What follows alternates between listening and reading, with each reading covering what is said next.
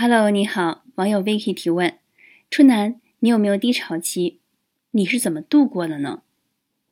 低潮期每个人都会有的，想要快速找回良好状态，可以这么做：一，如果太疲劳了，能量很低，先希望身体恢复良好的精神状态；二，回顾阅读你自己的人生目标、年度目标，提醒曾经对自我的期待。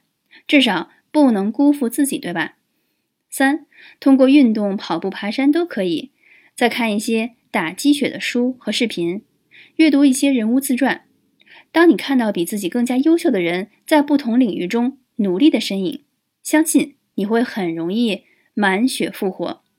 想想看，别人在现实中经历了多少磨难，而自己那点事儿简直不值得一提，根本就说不上是委屈。四。看看自己以前写的日记，每月总结，每年总结，从过去的自己寻求力量，自我充电。